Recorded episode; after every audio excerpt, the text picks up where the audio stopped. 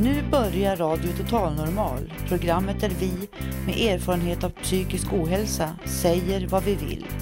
Vi som är med har alla erfarenhet av psykisk ohälsa.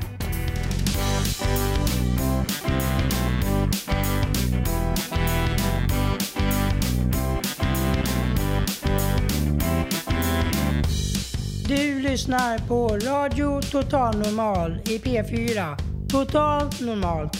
Programmet sänds med publik från Götgatan 38 i Stockholm. Här är alla röster lika värda.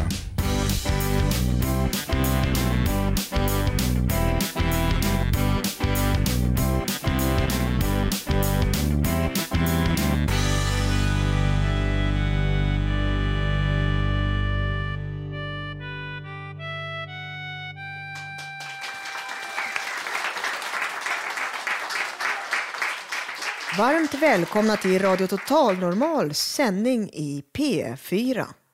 Vi är ett radioprogram som kämpar för ett bättre och öppnare samhälle. Ett samhälle där vi vågar börja prata om psykisk ohälsa.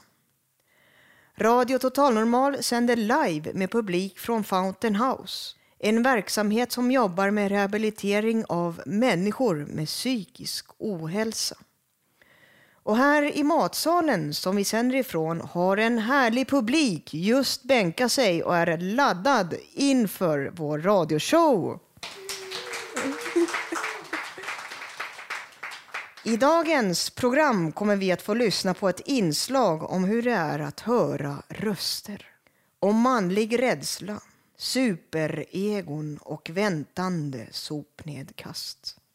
Vi kommer också få höra ett reportage från ett nedlagt mentalsjukhus. Och vi ger oss ut på stan med mikrofonen för att ta reda på om det är någon som känner någon som är normal. Som vanligt är programmet fullt av musik, poesi och personliga betraktelser. Och jag som är programledare idag heter Susanna Skogberg. Låt oss börja!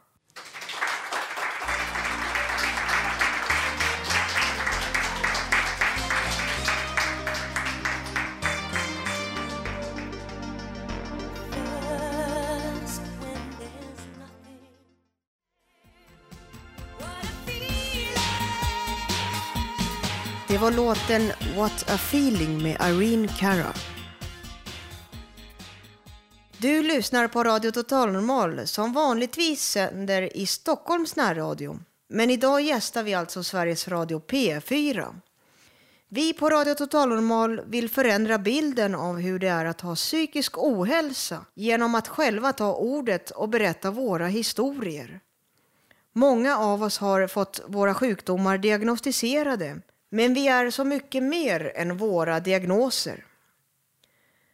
Det finns en utbredd uppfattning i samhället om att psykiskt sjuka människor skulle vara farliga. Sanningen är att nästan ingen som är psykiskt sjuk är farlig för sin omgivning. Men de försvinnande få brott som begås av psykiskt sjuka förstoras ofta upp av massmedia. Nästan alla våldsbrott begås av så kallade friska personer. I åtta av tio misshandelsfall är till exempel alkohol inblandat. Medan kopplingen mellan psykisk ohälsa och våldsbrott är väldigt svag. Psykisk ohälsa är också väldigt vanligt, men något som vi människor inte vågar prata så öppet om. Men vår reporter Janne vågar alltid gå ut på stan och prata med folk. Till exempel om vad som är normalt. Trots vårt totalnormala namn har vi här på Radio Totalnormal-redaktionen inte kunnat enats om vad som normalt egentligen är.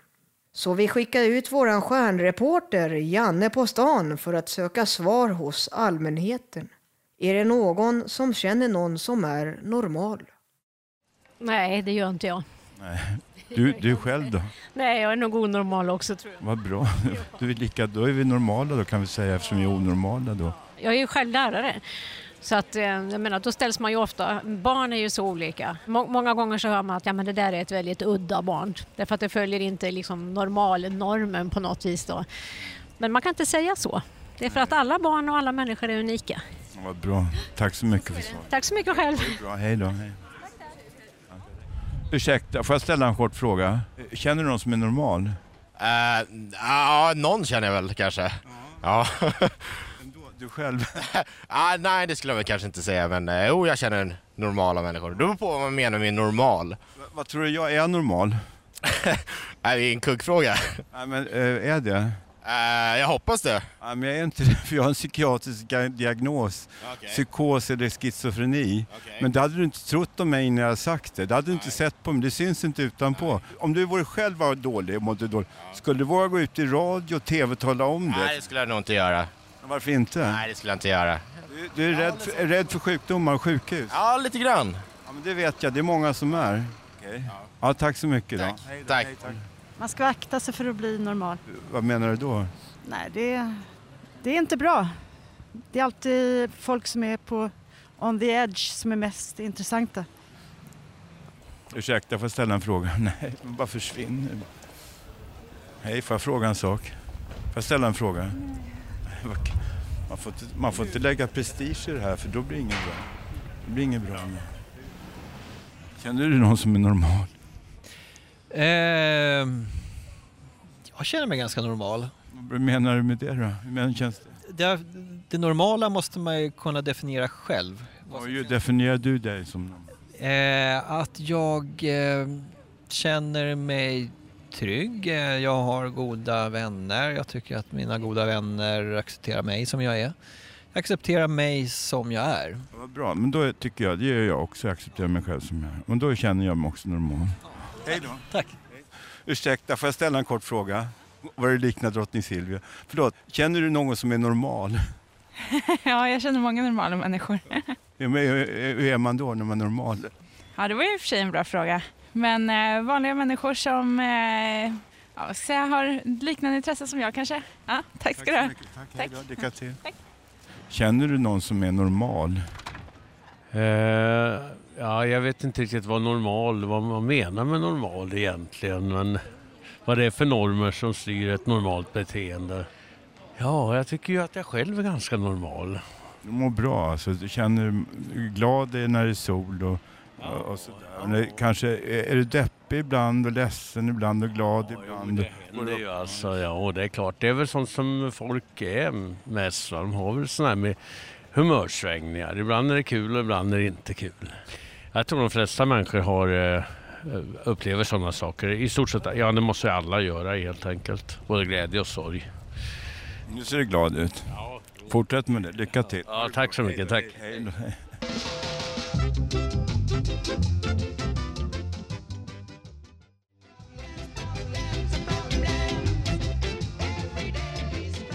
Vi hörde Desmond Decker med låten Problems.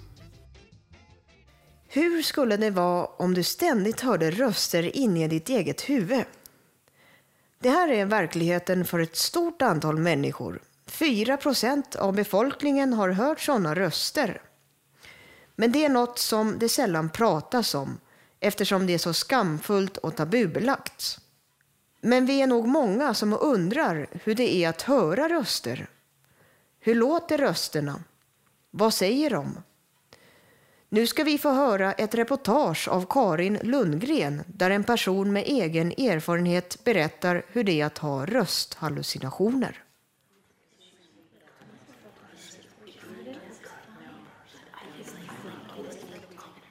rösterna de kränker ens integritet. Det är som att de kommer utifrån och liksom attackerar ens hjärna på något vis. De talar liksom om för mig hur hemsk jag var och de sa att jag inte skulle hoppa ut genom fönstret. Att höra röster in i sitt eget huvud är vanligare än man kan tro. Cirka 4 procent av befolkningen har hört eller hör röster. Anna är en av dem. Från början när jag hörde dem, då kunde det vara, när jag gick på toa så kunde det till exempel vara så här, nu går du på toa, nu går du på toa, nu går du på toa. Så när jag kissade så sa de, nu kissar du, nu kissar du, nu kissar du. Nu kissar du, nu kissar du.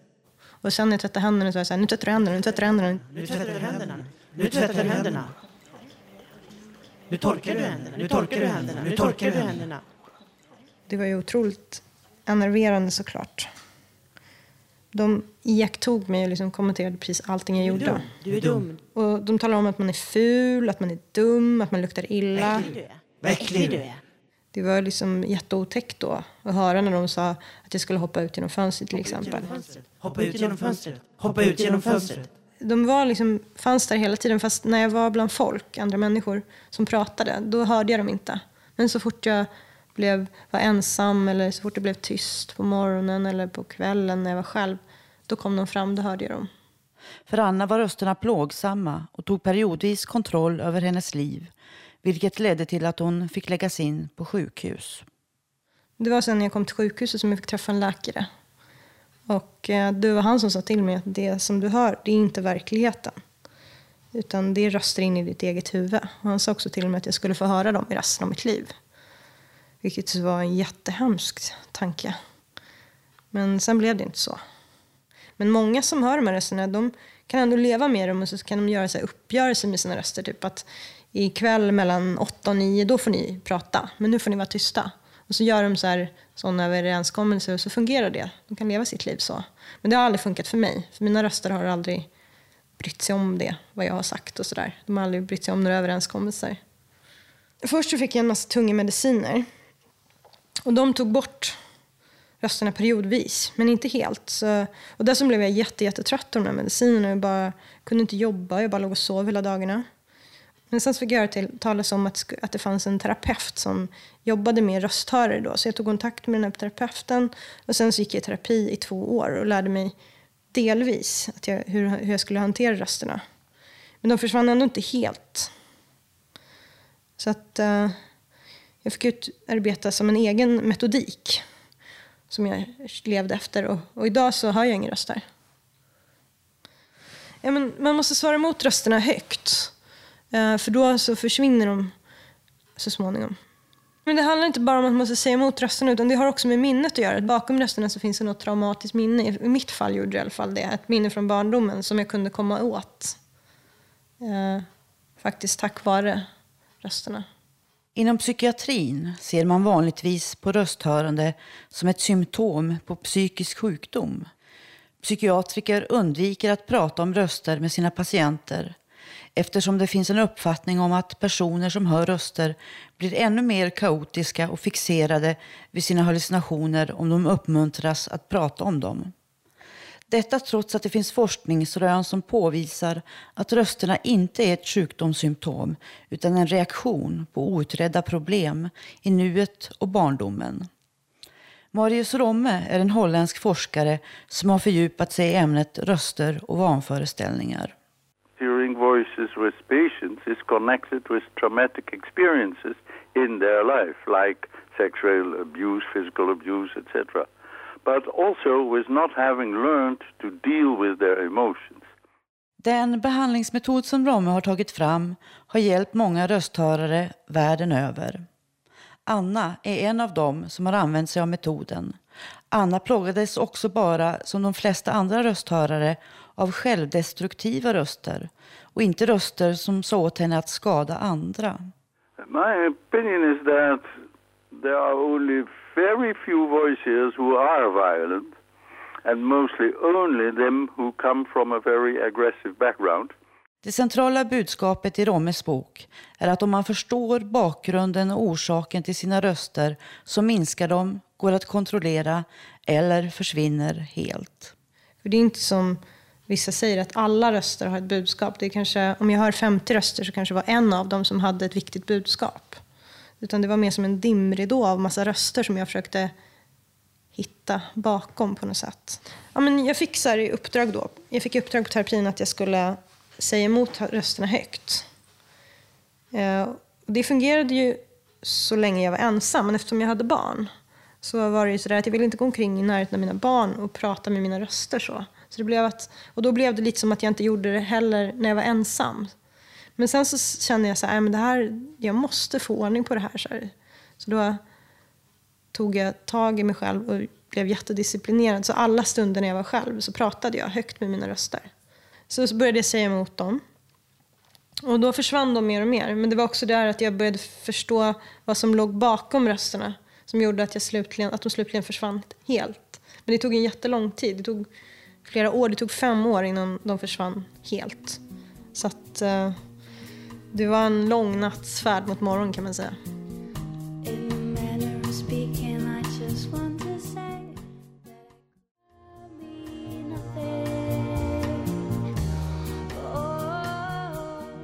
Novell Väg hörde ni där med låten In a manner of speaking. Vår medarbetare Robert N filosoferar ofta kring mänskligheten och dess existens.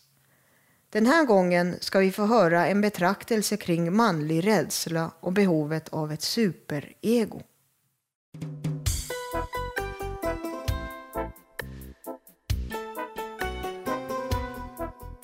Finns jag? Idiotisk fråga.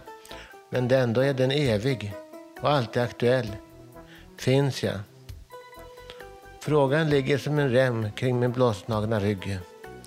Finns jag? Och i så fall varför?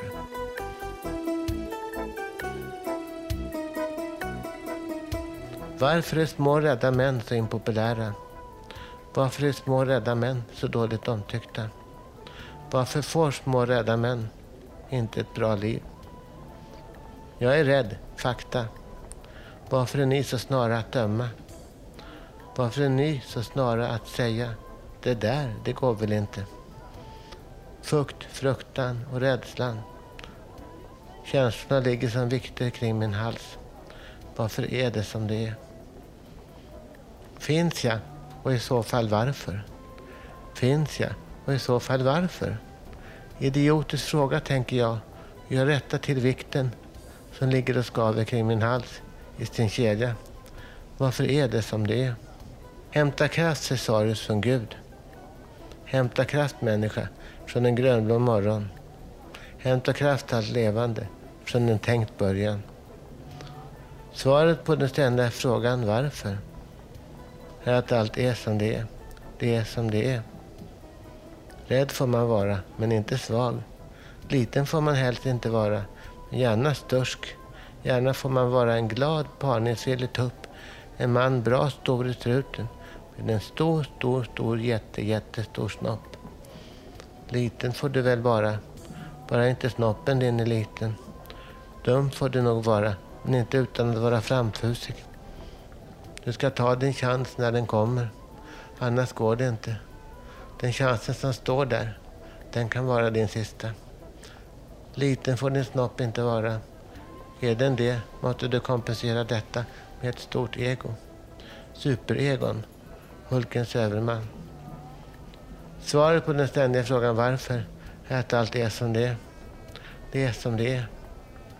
Finns jag? Idiotisk fråga. Men ändå är den evig och alltid aktuell. Finns jag? Frågan ligger som en rem kring min blåslagna rygg. Finns jag? Och i så fall varför? Hämta kraft, Cesarius, från Gud. Hämta kraft, människa, från en grönblå morgon. Hämta kraft, allt levande, från en tänkt början.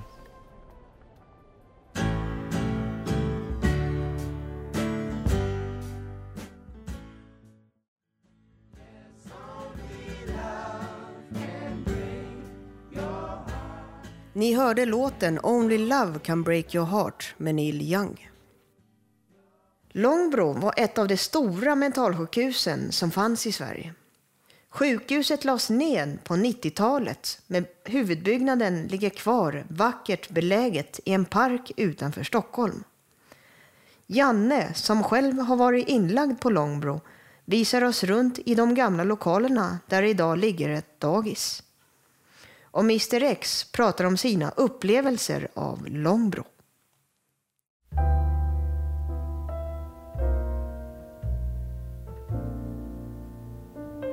Ja, nu står vi här i parken och det här är den stora mansbyggnaden och den det var väl en av de Ja, det är en av de äldsta byggnaderna här och jag tror att det är nationalromantik. Det ser ut som det. Ja, Gustav Wickman har gjort den. Ja, den är ju ganska eh, monumental. Den är både tilltalande och skrämmande. Om man tänker på det som har hänt där så är det nästan som en kuliss. Alltså. Den, är, den är ju så. Det, framsidan är upputsad nu och baksidan är grå. Ungefär som en grå 60-tals miljonprogramsfasad fast det är nationalromantik. Så att framsidan ser ju bra ut men baksidan ser ju mindre tilltalande ut. Ja, nu är vi inne på före detta avdelning M4, Stora Mans avdelning 4 som var eh, mycket psykosavdelning kan man kalla det för nu för tiden. Nu går vi in här. Nu går, eh, går vi in här. Här var ett patientrum här. Där var ingenting där. Sen här var mitt rum då tror jag. Så här såg mitt rum ut. Så här såg mitt rum ut. Så här. Och eh, min säng var här tror jag. Och sen hade jag någon garderob där, så hade jag ett litet bord bara. Det inte, rummet var så här, men här kunde man inte öppna då, utan det, var, det gick inte att öppna någonting, så det var, var rätt dålig luft, luft här inne då.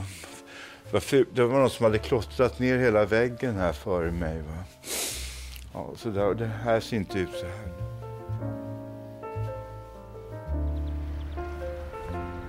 Att vara på ett av de stora sjukhusen på den tiden, man brukar säga den stora sjukhusens tid. Finns det någon värde i att vara på en sån institution eller är det bättre att bo i ett gruppboende ute i samhället? Få den hjälp som är där eller att man bor i sin lägenhet? Jag tycker det är bättre naturligtvis, om, man, om det är bättre att kunna bo för sig själv och att man bygger ut den här så kallade öppna vården då, se till att folk får bo för sig själv, att det går, att man har social kontaktperson samt eh, boendestödjare, för det har jag stor hjälp av. Fanns det något bra med de stora sjukhusen? Jag tycker nästan det var bättre på den tiden än vad det är nu. Jag tycker det är så urvattnat alltihop och de bryr sig inte om psykiskt sjuka människor utan de får ju vandra omkring. Menar, om man ska begå ett våldsbrott eller någonting eller gräslig handling för att överhuvudtaget komma in på en psykavdelning. Det är inte klokt. Bygg ut psykiatrin istället. Bygg ut den öppna vården framför allt. Se till att folk får ordentliga läkemedelsbehandlingar så att de mår bättre. Det är bra alltså. Det är sinnessjuk. Hela sjukvården är sinnessjuk nu alltså. Tycker du att du blev hjälpt av att vara här? Ja, jag tyckte det var mycket värdefullt. Om man säger det vad som resultat. Jag står ju fortfarande här 60 år gammal och några dagar äldre nu. och jag överlevt allt det här. Det är otroligt. På nätterna här då fick jag... Ja, det var det här. Jag fick ligga i bälte här då i säng på nätterna då. Ibland var det så, ett övergrepp var ju det att eh, jag fick inte gå på toaletten så jag var ju där att jag kissade på mig så rann ner urin på golvet och sånt där. Det var inget trevligt här va. Det var lite jobbigt stö- stökigt här, jättejobbiga människor och jag var också jobbig naturligtvis. Så var det. här.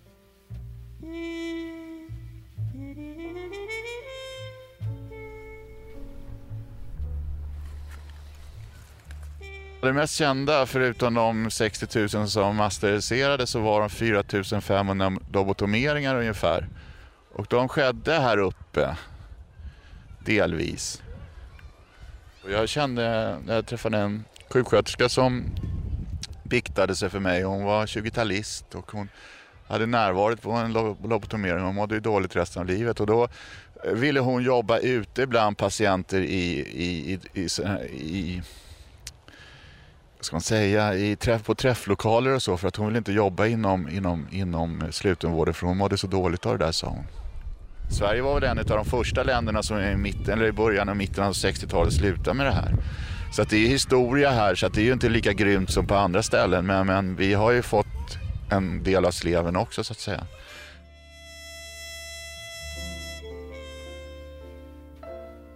Jag skulle inte klara av att bo på ett sånt här område där det har varit om det har spökat någon gång så gör det det här och sen så är det sån tuff miljö. Men jag håller med dig att det känns lite ruggigt ibland att gå här faktiskt. Jag håller med.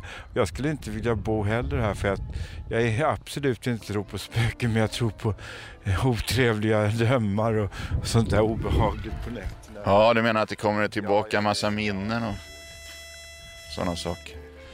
Det är precis som det här huset. Fasaden är ju fin eller som en del säger vacker och baksidan kanske är lite rå och så. Så att det, det är både det är inte alltigenom ont det här området heller men det är ju det är, ju, det är en speciell atmosfär. Det är det.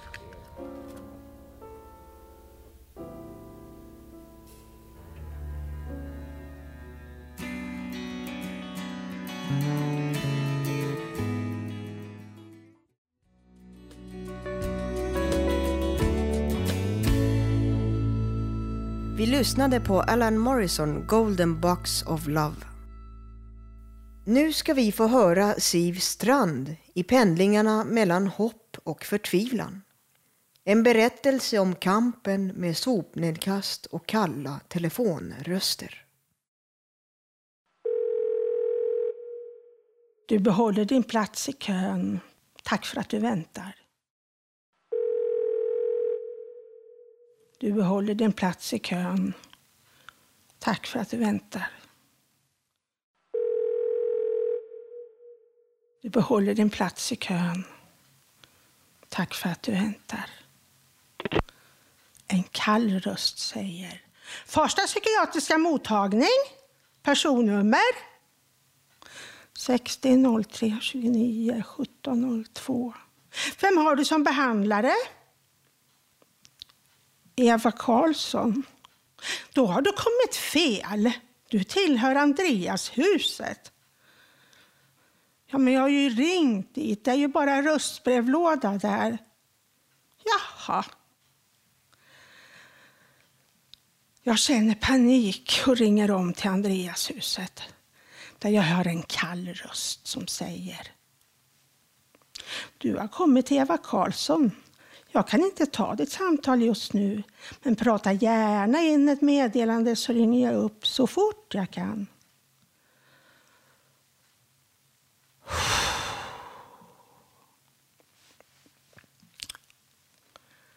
Jag har gjort vad jag kan. Nu måste jag ut i den här stora stygga världen. Jag går ut i hallen och ser mig själv i spegeln. En skrämmande syn, min egen spegelbild. För tjock på grund av all neuroleptika. Ja, man blir aldrig mätt. Jag har gått upp till 95 från 60 kilo. Jag har ingen människovärde längre. Jag är bara ett paket som går runt och ser dum ut. Inte ens psyket vill ha mig. Vem vill ha mig då? Vem bryr sig om jag faller ihop här på golvet? Jag går ut i köket. Jag sätter mig på stolen och tittar. Jag ser soppåsen som väntar på mig. Jag sitter där och tittar på soporna länge och tar sats, men jag orkar inte. Jag har inga impulser att göra någonting längre. Så jag ringer mamma. Jag föraktar mig själv så jag säger till mig själv, du är inte klok alltså. Du är 47 år gammal och vågar inte gå ut med soporna. Mamma svarar alert, 75 år gammal och går jämt långpromenader. Jag säger mamma, jag vågar inte gå ut med soporna. Kan du hjälpa mig? Vi kan prata i telefonen. Mamma, jag vågar inte gå ut genom dörren. Tänk om jag inte kommer in? Du törs, säger mamma. Jag tar sats och kommer ut i trapphuset med mina sopor. Panikångesten bara lyser i ögonen på mig. Klick! Nu har jag stängt dörren. Jag går ut och jag är livrädd för att stöta på någon granne. Jag skäms över min ångest. Mamma, är du med? Lämna inte mig, säger jag till mamma i mobilen. Mamma säger du klarar det. Jag, jag, jag klarar det. Plötsligt står jag inför sopnedtaget och kastar soporna. Gud så skönt! Jag ringer mamma och är så stolt. Mamma, jag kastar soporna. Bra gumman! Jag springer upp för trapporna, in i min lägenhet. Skönt. Jag kastar mig i soffan, ringer till psyket som svarar som vanligt. Du behåller din plats i kön. Tack för att du väntar. Du behåller din plats i kön. Tack för att du väntar.